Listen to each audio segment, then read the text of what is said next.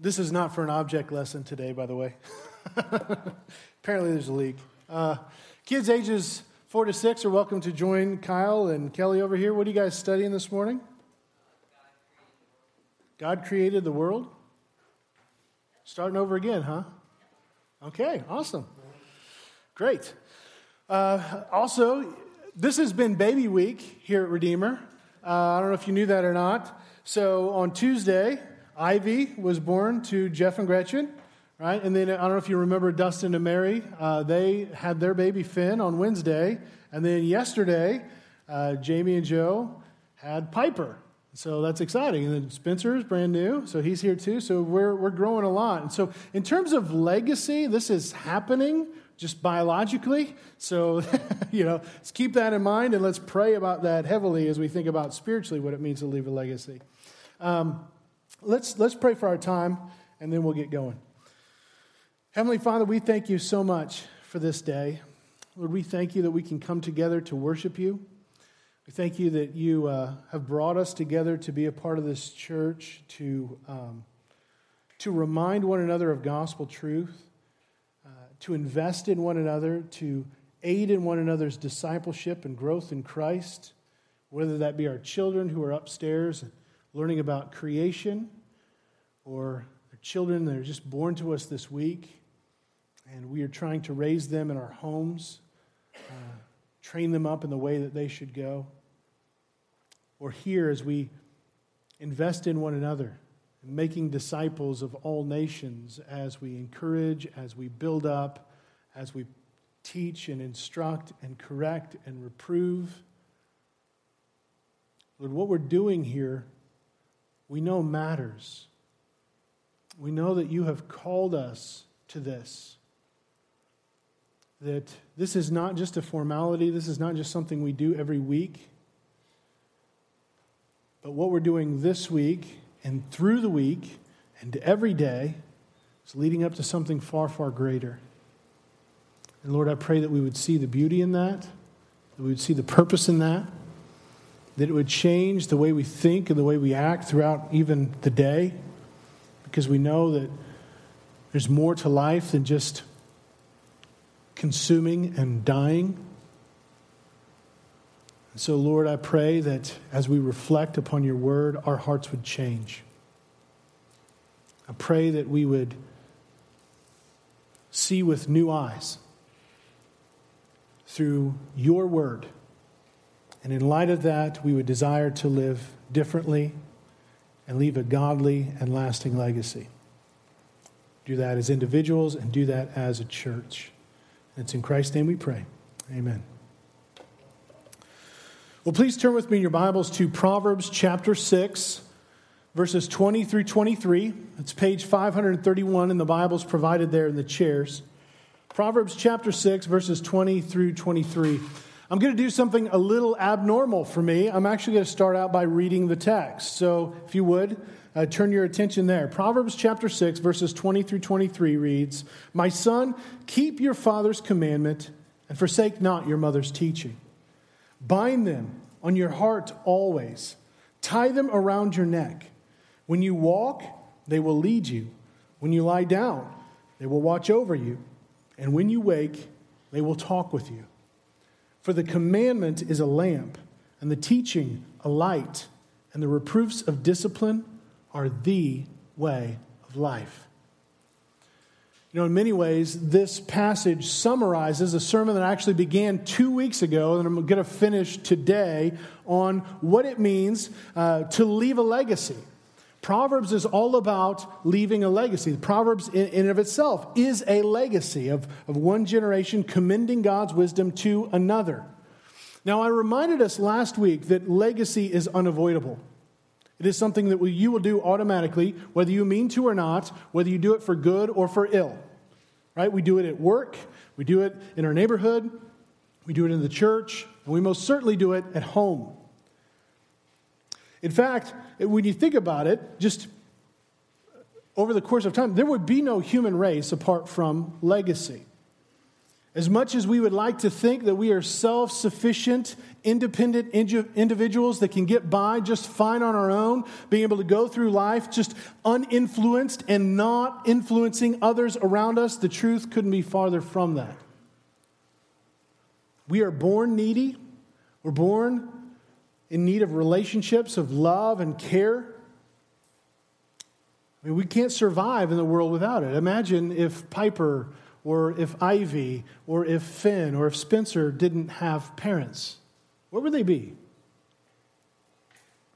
We all need teaching and training and instruction in order to navigate in this world if we're going to live the lives that God intended for us to live, if we're actually going to live well in this world.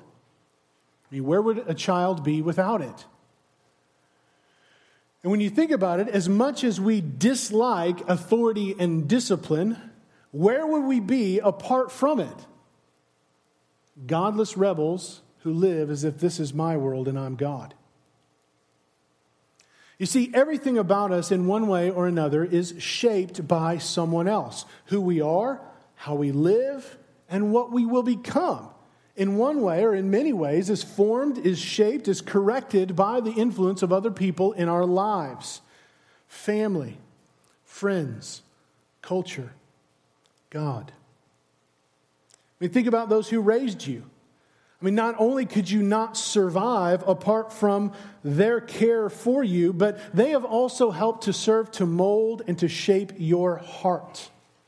The truth is, we need their formative and their corrective discipline in our lives if we are going to truly live life to its fullest, to live the lives that God created us to live. That is the way that God made us as a people. But verse 23 adds For the commandment is a lamp, and the teaching a light, and the reproofs of discipline are the way of life. Now, what that tells us is that apart from uh, is that there is no direction for life apart from the commandment, that there is no light apart from teaching, and there is no way to life apart from the reproofs of discipline. You see, we need them if we're to live well, if we're to live lives of eternal blessing in the presence of God. And where do we receive them from? Well, obviously, we receive them from God and His Word, but where else? From one generation caring for and commending God's word to another in the home and in Christ's church. And that's the way it has gone on and on and on from the very creation of Adam until the return of Christ. God's wisdom being passed down from one generation to another through command, through teaching, through the reproofs of discipline, in order to impart love and blessing and grace and life. That's the heritage of wisdom. That's the godly legacy that true wisdom leaves. And so, regardless of who you are, you will leave some kind of legacy behind. It doesn't matter how young or old, whether you're single or married, whether you have children or not, because this cycle of one generation to another, it's continuing. You notice that? We're a part of it. Like it or not, we're a part of it. It will continue even beyond us. And so, what that means is you will leave a legacy, you will have an impact in some way or another, either for good or for ill, whether you mean to or not. That's just the reality that we've been given. Leaving a legacy is unavoidable. Even in our attempts to isolate ourselves, to, to separate, remove ourselves, to try to really not influence you and not be influenced by you, you can't help but leave an impact. Legacy is unavoidable. So the question is regardless of who you are, what kind of legacy will you leave? Now, contrary to the sentiments of our culture, God did not place you on this earth so that you can consume, so that you can take, and then die.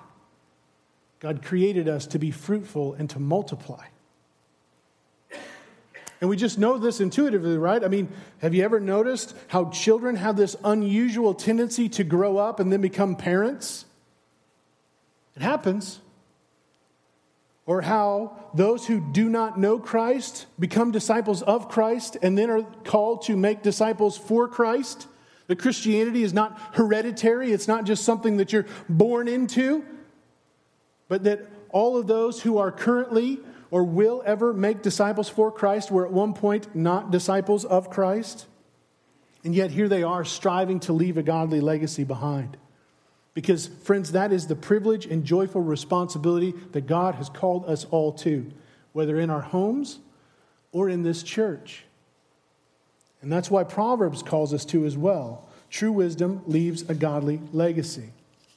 And so, two weeks ago, I began by exploring the formative aspects of leaving a godly legacy behind that we see through the book of Proverbs. That we are to receive God's wisdom, but then we receive it for what purpose? To diligently teach it to our children and others, right? It's meant to go through and out, right? Not just stay right here in our heads. And second, we must also obey and model wisdom for our children and others. Because what good is a body of doctrine? What good is, is teaching and instruction that does not change our lives? And why on earth should they listen? Why on earth should they do what we ask them to if we do not faithfully do it ourselves? And so, let me just say this if you haven't had a chance to listen to that sermon, I'd really encourage you to go to our website or go to our podcast and check that out. I think you're going to really be helped by it. And though all of Proverbs really pertains to this, like every single sermon in some ways is connected uh, to this idea of leaving a legacy, there are two others in this series on Proverbs that I'd really recommend. One is chapter 1, verses 8 through 19 the beauty of wisdom and enticements against it. I deal with things in that text that I can't deal with here. I'm addressing worldview issues and who influences us. I talk to parents, I talk to children. It's, it's going to add a lot to this. And then also in chapter four, uh, there's a perseverance of heart and a heritage of wisdom. And in that, we just talk about the, the benefits of of recognizing this heritage of wisdom and how it guards, guides our foot and guards our hearts. So, both of those sermons add to this concept of, or this theme of legacy. So, now that we've kind of covered those formative aspects of leaving a wise and godly legacy by receiving and teaching wisdom and obeying and modeling wisdom, this morning I want to turn our attention to the corrective aspects of leaving a godly legacy. To, be, to train and to be disciplined by wisdom, and to rejoice and make glad in wisdom. By doing these, we leave a godly legacy. And so, first, train and be disciplined by wisdom. Look again there at Proverbs chapter 6, verses 20 through 23. This is the wise King Solomon, wisest man on the earth apart from Christ, and he's pleading with us as a loving father My son, keep your father's commandment and forsake not your mother's teaching. Bind them on your heart always. Tie them around your neck. When you walk, they will lead you. When you lie down, they will watch over you. When you awake, they will talk with you. For the commandment is a lamp, and the teaching a light, and the reproofs of discipline are the way of life. I mean, what an earnest plea from a father to his children. I mean, do you notice the urgency in his voice? Now, we can kind of relate to that, right? I mean, as parents, we want to be there for our kids. We want to hold their hands and guide them. We, we strive diligently to watch over and to protect them. We want to be for them when they wake to talk with them, though, if we're honest, we probably want them to talk a little bit less when they're young and maybe a little bit more when they're older. But nevertheless, we want to be there to talk with them. And we do this because we love them, we care for them, we want to take care of them. And that's a good thing. But often we go too far as parents. And rather than teaching our children wisdom, helping them to learn what it means to navigate in this world, to be able to stand on their own two feet and live in the fear of the Lord, what we do is in, in hovering over them, we enable them to remain as fools. Rather than teaching our children wisdom, we, we take these approaches like it's like, like maybe you've seen in schools, right? It's not uncommon in schools these days to see parents like arguing for the grades of their kids, even into college. I've, I've heard stories of parents that want to sit in on job interviews, grown children, and their parents are wanting to be their job interviews. Parents that are so afraid of their children getting hurt that their children actually grow up thinking that they can't do things that they actually can do with just a little bit of practice, with a little bit of coordination, and maybe with a few scraped knees. I remember working at the Y uh, one time, and uh, there was this boy, he was about six or seven years old, and his mom let, let him out of his cage. And he got to come to the Y. It was the afternoon, no one was in there. And this kid, it was like, it was like a puppy off of a leash. He was everywhere, running around all excited like he'd never seen anything in the world before, and this was his eyes were now open to it. And as he was running from one place to another, his mom was running right behind him with her arms outstretched in this guarded position. I kid you not. Everywhere this kid went, she was right behind him. He went to take a drink out of the water fountain. He stepped up on the step stool, and she ran over there and grabbed hold of him and held him like he was a two year old, like she needed to lift him up so that he could take a drink. He was playing basketball. I don't know where he was attempting to play basketball on the basketball court, right? He took a shot, it bounced off the rim, came back and beamed him in the head, and she gasped so loud that I thought she had a heart attack.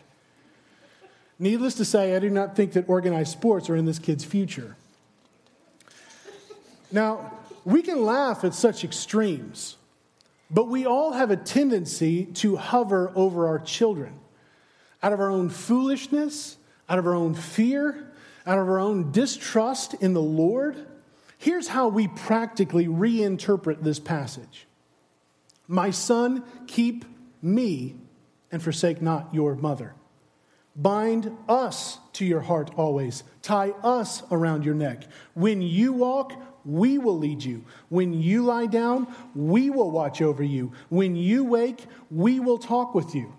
For we are your lamp, and we are your light, and we are the way of life. When we hover over our children like that, what we're doing is we're, we're trying to be their functional saviors. We're trying to play God. We're trying to teach them to depend upon us for everything rather than teaching them what it means to depend upon the Lord. And the legacy that we leave when we do that is not one of wisdom, but of foolishness. Not a fear of the Lord, but a fear of everything else. Not a trust in the Lord, but a misplaced trust in ourselves and a distrust of everyone and everything else. The reason why Solomon is earnestly calling his son to keep his command and forsake not his mother's teaching, the reason why he pleads so urgently with him to bind this on his heart and tie this around his neck is because he knows that he cannot and he should not always be right there with him. He knows that his son will have to stand on his own. And so he must prepare him for that, to train him to be wise, to be a man who knows and loves and fears the Lord above all else. You cannot always be there for your children, but if you are diligent to train them up and discipline them with wisdom, they will have exactly what they need. They will have exactly what God wants them to have at all times when they walk, when they lie down, and when they wake. God's wisdom, not you, will be a lamp and a light and the way of life for them. You see, God didn't call you, nor does God want you to do it for them. He calls you and He wants you to train them up and to discipline them with His wisdom so that they can stand on their own two feet and to do that for the glory of God. And a necessary part of God's plan for us to grow in wisdom and to know how to stand on our own two feet is discipline. He says the commandment is a lamp. The teaching, and that's the same word for the law, Torah, is a light and the reproofs of discipline are the way of life. You see, apart from God's wisdom, we're lost in confusion, darkness, and death. And that's not what we want to impart to our children. No, we want to give them a lamp. We want to give them a light. We want to train them to follow the way of life. And that can't happen apart from command, apart from teaching, apart from the reproofs or the corrections that come from discipline. And that's true for all of us, right? That's true for us who are given the responsibility to train up our children in the way that they should go. That's true for us as a church. And that's true for the way we discipline or train up our children. to follow Christ. Think about the alternative from Proverbs. Think about the alternative to not viewing command as, as a lamp and teaching a light and the reproofs of discipline as the way of life. In chapter 5, just one page back, verses 7 through 14, Solomon warns his son against the dangers of sexual immorality, something that we can all pretty you know, much relate to. And it says, And now, O sons, listen to me, and do not depart from the words of my mouth. Keep your way far from her, and do not go near to the door of her house, lest you give your honor to others and your years to the merciless, lest strangers take their fill of your strength and your labors go into the house of a foreigner. And at the end of your life, when your flesh and body are consumed, and you say, How I hated discipline, and my heart despised reproof. I did not listen to the voice of my teachers or incline my ears to my instructors. I am at the brink of utter ruin in the assembled congregation. Do you hear that groan? Do you hear that lament that comes from one who hated discipline? I am at the brink of utter ruin. Is that what we want to impart to our children? Is that what we want to impart to our church? A few verses later, verses 21 through 23, it says, For a man's ways are before the eyes of the Lord, and he ponders all of his paths. The iniquities of the wicked ensnare him, and he is held fast in the cords of his sin. He dies for lack of discipline, and because of his great folly, he is led astray. And so, in failing to train and to be disciplined, we lead ourselves and others astray. We allow them to be ensnared in the cords of sin. We give them over to death. Proverbs 13:1 A wise son hears his father's instruction but a scoffer does not listen to rebuke. Proverbs 15:5 A fool despises his father's instruction but whoever heeds reproof is prudent. Proverbs 15:10 There is a severe discipline for him who forsakes the way. Whoever hates reproof will die. He's saying, look, you discipline them in order to help them avoid the consequence of a more severe discipline that's coming their way. And one of my personal favorites is chapter 12, verse 1. It says, Whoever loves discipline loves knowledge, but he who hates reproof is stupid. now, nobody wants to be considered stupid, right?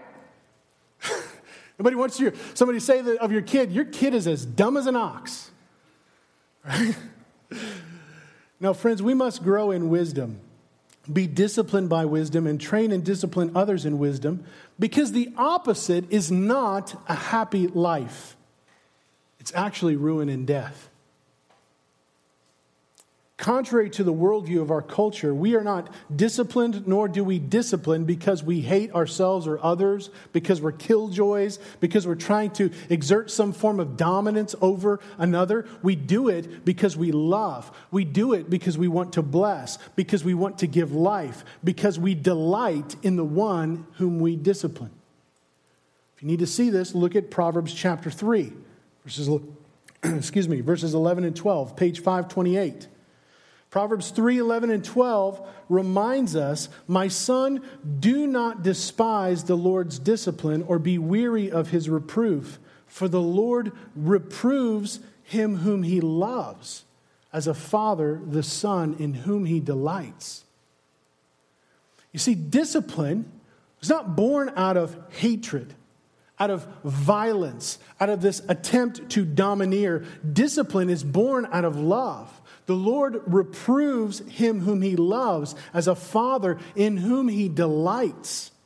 God's commands, God's teaching, God's reproofs of discipline in your life are not an indication that the Lord is somehow against you, but that he delights in you, that he is actually committed to your good, to your best.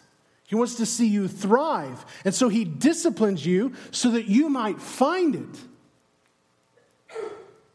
And if you ever question that, all you need to do is look at the ultimate act of discipline in the cross of Jesus Christ. Where warnings and reproofs and the rod were unable to cleanse us from our sin and to change our sinful hearts, Christ did what we could not. He bore the punishment that was due for our sins, and he rose again so that those who would turn away from their sin and trust in him might be made pure. They are now able to obey. They are able to be trained and disciplined in God's wisdom as children in whom soul God delights. He trains us, He disciplines us, not because He hates us, but the exact opposite, because He loves us, because He gives us, and He gives us the loving responsibility to do the same in the church and in our homes. Friends, think about the alternative. In this life, what does God do with those who have not received His saving love? He gives them over to a debased mind to do it not, what ought not to be done. You see, what we call, what, what the world says is loving, let them do whatever they want to do. God says, actually, that's an indication that my saving love is not upon you. You want to know if I'm loving you? I'm going to discipline you. But God is not the only one in Scripture that reproves or disciplines. We see it in the church, passages like Matthew 18, 1 Corinthians chapter 5, and we see it in the home. And both are meant to foreshadow. They're meant to mirror, to reflect and, and, image the greater, the ultimate love and wisdom and discipline and judgment of God. Parents and Christians, we are meant to represent God in, in all of his ways to those who are immature, those who are naive, those who are unknowing, and even to those who are unbelieving. And part of the way that we do that is through discipline. We've been called to train them to see His goodness and His love and His mercy and His grace and His holiness and His justice and His righteousness and His wisdom and His authority. And that's why we're called to discipline our children. It's not hard to see from Scripture that God designed part of the training process in the home to include the rod of discipline. Now, I don't know why. God decided in his wisdom and designed the training of, our, of the head and hearts of our children to come up through the rear. But nevertheless, he did. Right? And so, at times, we must apply the Board of Education to the seat of knowledge. Just in the book of Proverbs alone, you've got chapter 23, verse 24. It's a good place to start. It says, Whoever spares the rod hates his son but whoever loves him is diligent to discipline him. And so it's not saying if you love your child, you won't do anything about it. It's saying, no, if, if you spare the rod, you spoil the child. If you love him, you're diligent to discipline him. We like to think it's more loving to withhold discipline from our children. That it, and, and at times, that could be a way to model grace. When your child knows that they've sinned, that they know that they've committed wrong, right? And, and they know that they deserve spanking. That can be a great way to model grace, right? So at times you can do that. But let's face it, most of the time, the reason why we withhold discipline from them is not because we love them so much, but because we love ourselves more. We don't want to be inconvenienced. We don't want them to think poorly of us. We don't want it to reflect like people to think poorly of us by what we do. And so we love ourselves more than them. And, again, this is not to say we can't use other methods like timeouts. But to neglect what God so clearly calls us to in Scripture, we have to recognize is to disobey God and to hate our child. Proverbs 19, verse 18 Discipline your son, for there is hope. Do not set your heart on putting him to death. To not discipline your children is, is actually to convey a sense of hopelessness towards them that they cannot change. They will not change. And the means that God, part of the means that God gives us to help them to see that, that won't work either. So you give them over. Can't do anything. But withholding discipline is giving them over to death. Solomon says it's basically we're setting our hearts on signing their death warrant. And why is that? Well, chapter 22, verse 15. Folly and folly being a refusal to make moral choices, folly is bound up in the heart of a child, meaning that's our natural inclination. We're all given over to folly. That's who we are by nature. But the rod of discipline drives it far from him.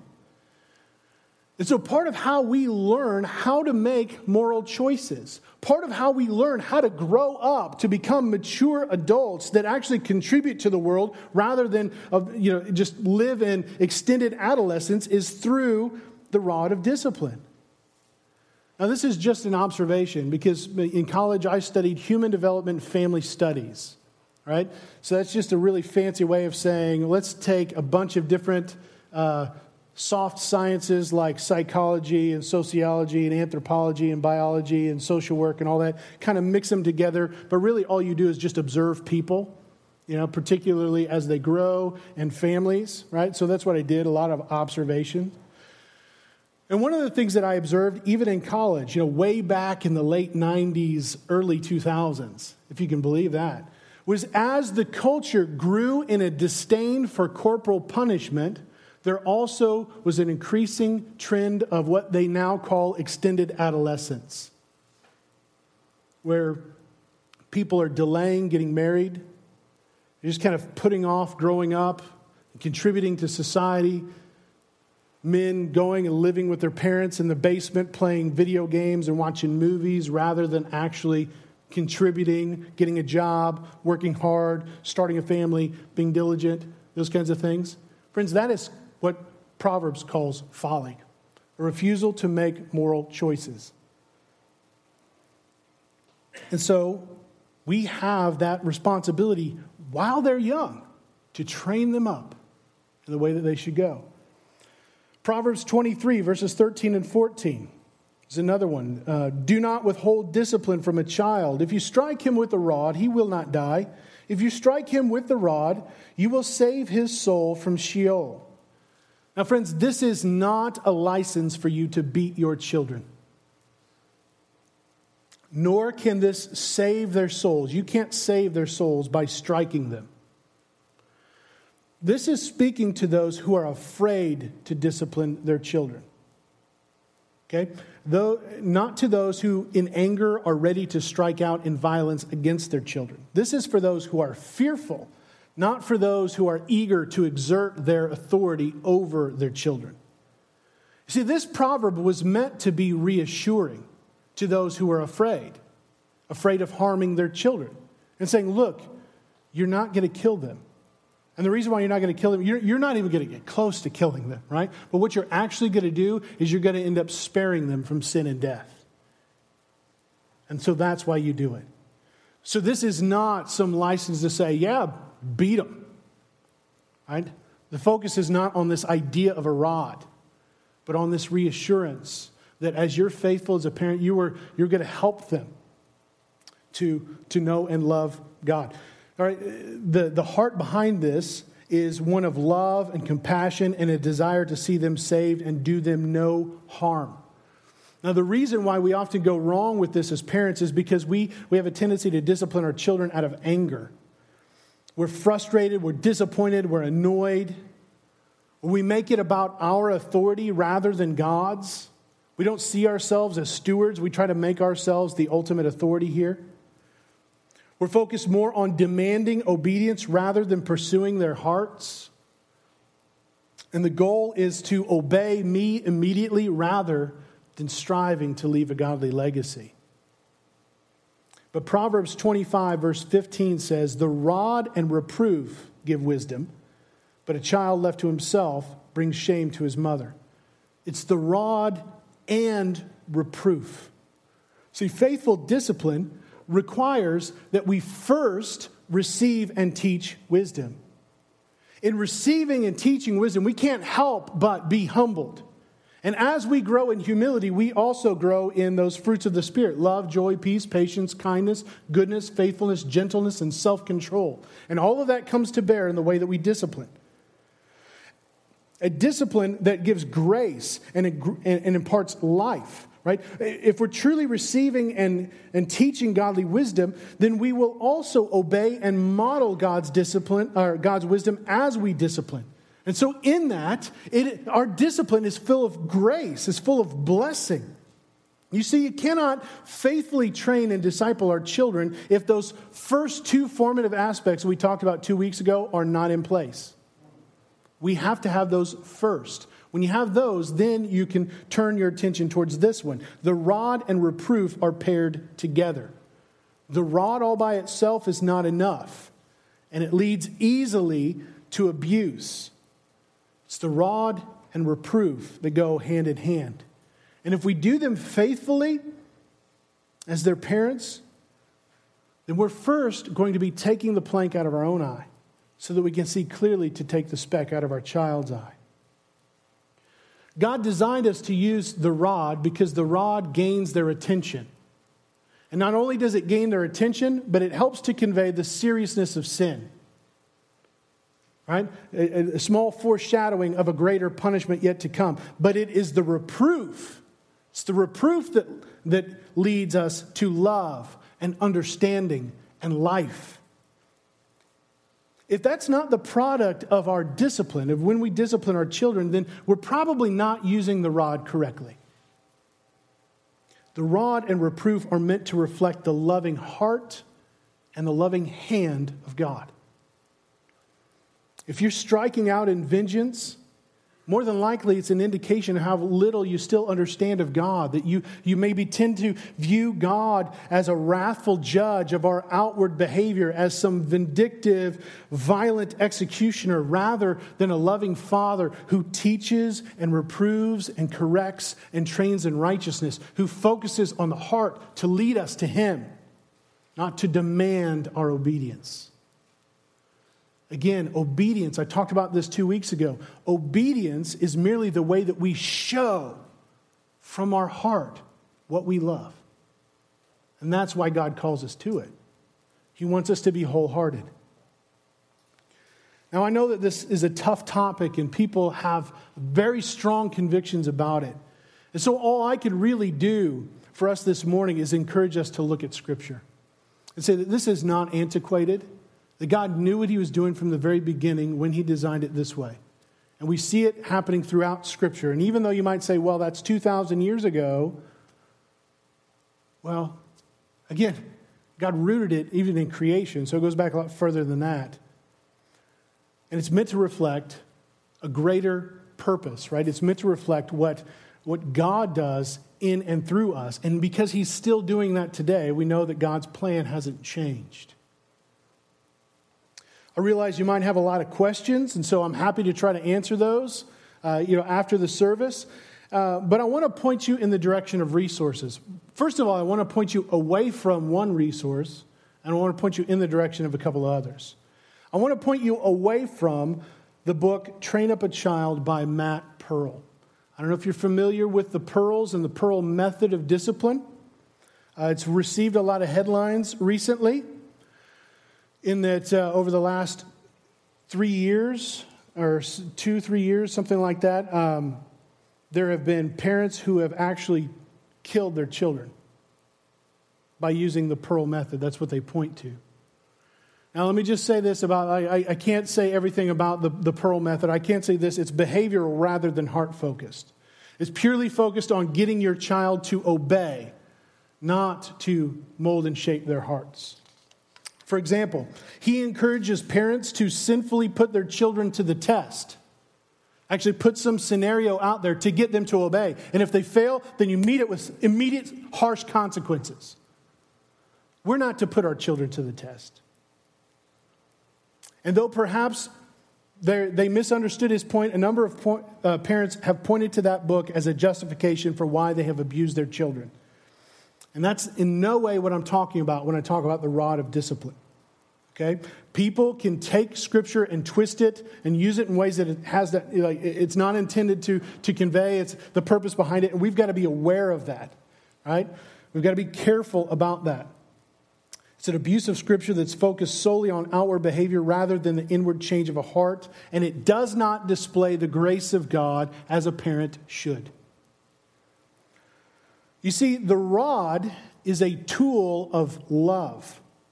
It's a tool to convey understanding. It's a tool that's meant for life. It's a means for us to address their heart and to help them turn towards God.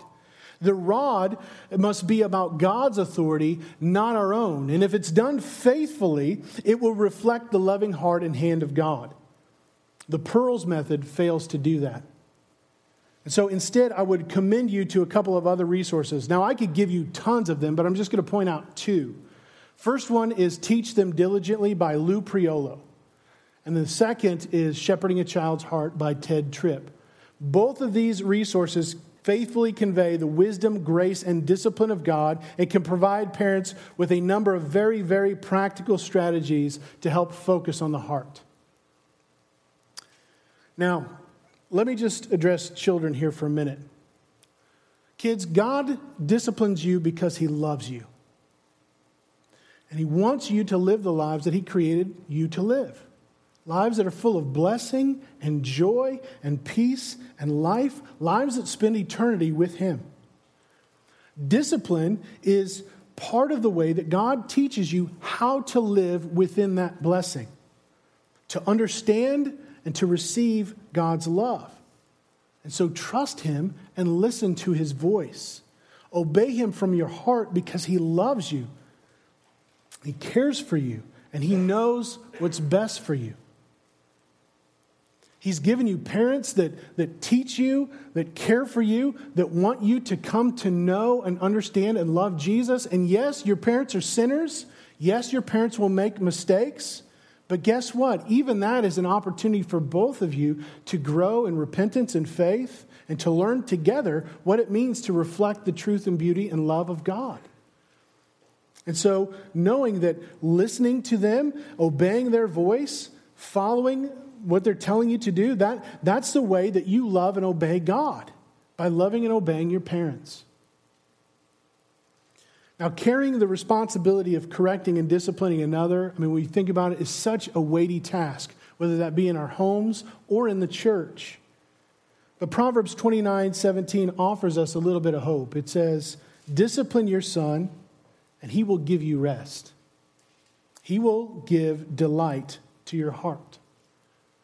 And so, though we could say a lot more about training and disciplining, uh, this passage leads us to the fourth and final point of this two part sermon rejoice and make glad in wisdom. It says, Discipline your son, and he will give you rest. He will give delight to your heart. You see, if we're truly going to live, uh, leave a God, godly and wise legacy, if we're going to truly train up our children in the way that they should go, not only must we receive and teach God's wisdom and obey and model God's wisdom and train and be disciplined by God's wisdom, but it also should lead us to rejoicing and making glad in wisdom. The end result of discipline from Proverbs 29, verse 17, is rest and delight. The reason why we discipline, as we saw back in chapter 3, verses 11 and 12, is out of love and delight. The goal of discipline is restoration, it's repentance, it's faith, it's life and blessing and rest and joy and peace. It's not to curb behavior, but the ultimate goal of discipline is to enlighten the mind and delight the heart, to rejoice and make glad in God's wisdom, both for the parent and for the child. Now, I don't know about you, but oftentimes we fall short of this step. Perhaps it's because we're not really doing much to, to train or discipline our children at all. We're not receiving and teaching, we're not obeying and modeling, we're not training and disciplining. In that case, Proverbs says that we are fools who are training up the next generation of fools. Proverbs 17 21 says that he who sires a fool gets himself sorrow, and the father of a fool has no joy. Elsewhere in Proverbs, we see that a foolish son is a grief and bitterness. He brings ruin, violence, shame and reproach, darkness and destruction, curses and death. But a son who has truly learned and been trained by God's wisdom makes his father glad. So perhaps one of the reasons why you're finding parenting to be a curse, to be a frustration, to be a sorrow, it doesn't lead you to rejoice and make glad in wisdom is because you're neglecting the first three steps of receiving and teaching and obeying and modeling and training and being disciplined. But here's the thing there's good news is there's hope for change. That no matter who you are or what you've done, we can start anew, that we can move forward, that we can grow in these things. Over time, as, as parents do this, we can still, no matter where we are, leave a godly legacy. And Another great news is that our children are surprisingly resilient. I mean, we can mess up a million times over as parents, and yet our children can really turn out great. And that's the grace of God in our lives. But what we don't want to do as parents is, is let that resiliency, let that greatness that we see in our kids be in spite of us rather than in part because of us. Truly rejoicing and making glad in wisdom is the fruit of faithful parenting. Perhaps another reason why we fail to rejoice and make glad in wisdom is because we focus merely on outward obedience. That we tend to view discipline as a task to get our children to conform their behavior to our desires rather than to help them to rejoice and to make glad in God. Colossians 3 says to children, Children, obey your parents in everything, for this pleases the Lord. It pleases the Lord. It blesses him. He rejoices. It makes him glad. But to parents, it says, Fathers, do not provoke your children lest they become discouraged. Ephesians chapter 6 says, Children, obey your parents in the Lord, for this is right. Honor your father and mother. This is the first commandment with a promise that it may go well with you and that you may live long in the land. So, saying, children, as you obey your parents, this is a good thing. This is right. This is honoring, and it's going to be a blessing. It's going to give life. It's going to be a joy. You're going to be satisfied and made glad in God. But to parents, says, fathers, do not provoke your children to anger, but bring them up in the discipline and instruction of the Lord. And when we focus on behavior, when we focus merely on outward conformity, we fail to ch- teach our children to hope, and to delight, and take joy, and find gladness in knowing and loving and following Christ. We provoke our children towards anger, towards discouragement. We frustrate them and we falsely teach them that obedience is a matter of begrudging duty rather than a joy filled delight. Friends, that's a distortion of the gospel. Basically, what we're teaching our kids is obey, and then you will be blessed. When the gospel says God saves so that you can obey, you're blessed so that you can obey. We can't merely stop at point three. We must prayerfully strive to help them to find their joy and gladness in the grace and mercy of God. That's true wisdom. And when that happens, Proverbs 23, verse 15 says this My son, if your heart, and notice it doesn't say your outward behavior, it says, My son, your heart. If your heart is wise, wise in God, then my heart too will be glad. Your heart is glad, and my heart is glad. That's a great proverb to memorize as parents. Proverbs 23, verse 15. Right? My son, if your heart is wise, my heart too will be glad. Could there be anything greater that we could aspire to for our children than for their hearts to be wise and to be made glad in God? A few verses later in chapter 23, verse 24, it says, The father of the righteous will, re- will greatly rejoice. He who fathers a wise son will be glad in him. And we know from the rest of Scripture that true righteousness comes by faith in Christ alone. That through his sacrifice on our behalf, he carries all of our sin and he clothes us in his own righteousness. And through the power of the Holy Spirit, who resides in everyone who is truly trusting and following after Christ, that he will lead us into all righteousness. Therefore, we can rejoice and we can make glad in this wisdom. We don't want to shortchange our kids. We don't want to frustrate them by trading outward conformity for, and, or the appearance of godliness for helping them to truly find their heart's gladness in God. And then, perhaps, one final reason why we may fail to rejoice and make glad in wisdom is because we, as parents, fail to rejoice and be glad in wisdom. Just like we've already seen, we can't truly teach what we've not received. We can't truly model what we don't obey. We Can't truly train up and discipline if we ourselves have not been trained nor are disciplined. And we can't lead our children to rejoice in God if we don't find our soul's gladness in Him. Does your heart rejoice in God? Does your soul find gladness in Him? And do you commend that to others? Friends, leaving a godly legacy begins with our hearts. It starts right here. Do you realize what you've been given in Christ? Do you realize the treasure that you behold? And that even in the difficulties of life, that even in your hardships and afflictions, even in the midst of pain and suffering, that God is treating you as sons, that He loves you and is committed to your best to lead you to Himself.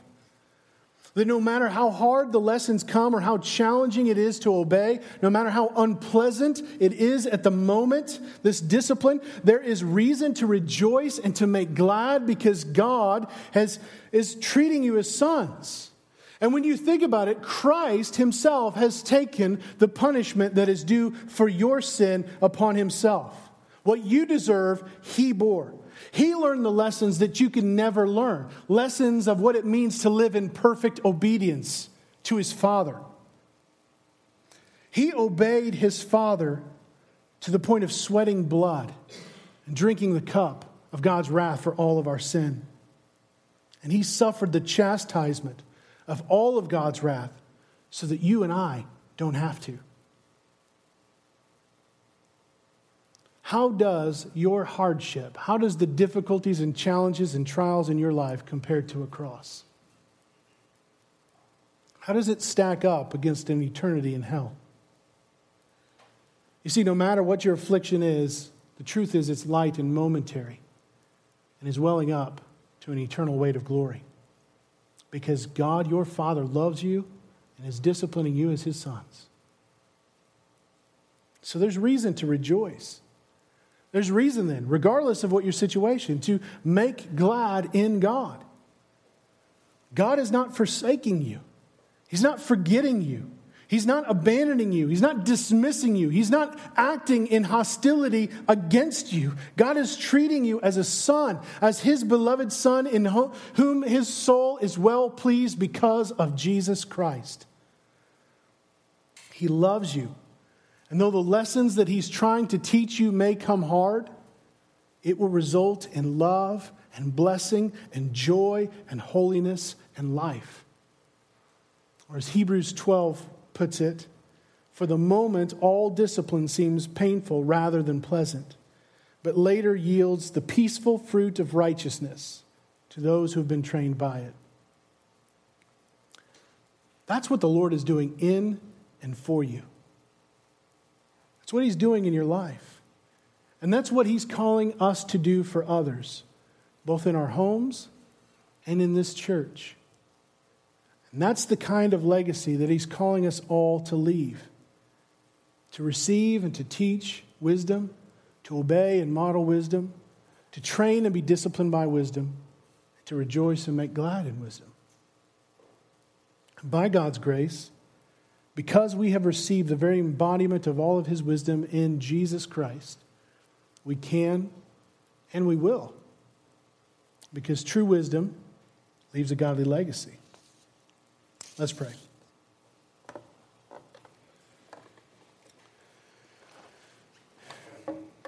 Heavenly Father, we thank you for loving us. Lord, we know we often don't understand what you're up to. And that at times we mistake your loving hand of discipline as hatred or abandonment or forgetfulness. When Scripture reminds us over and over again that the opposite is true. Father, I pray that we would truly be able to see and delight and take joy in the love that you've shown us in Christ that because of his sacrifice, we will never have to endure the chastisement that we deserve. But instead, we'll be able to live in eternity in your blessing, in your goodness, in a fullness that we can't even possibly comprehend. And so, Lord, I pray that that would make our hearts glad. And out of the joy that's in our heart, I pray that it would lead us to love you more and more, to want to know you more and more, to, to follow you in obedience, to be trained and disciplined, and to be made more and more glad, to rejoice evermore, and to train others to do the same. Lord, that's why we're here. You've placed us on this earth to come to know you and to make you known. So we pray for our children, pray for our community, pray for those whom you will put in our lives even in the future, that we would labor by your grace and by your wisdom to leave a godly legacy for your glory and for our good. It's in Christ's name we pray. Amen.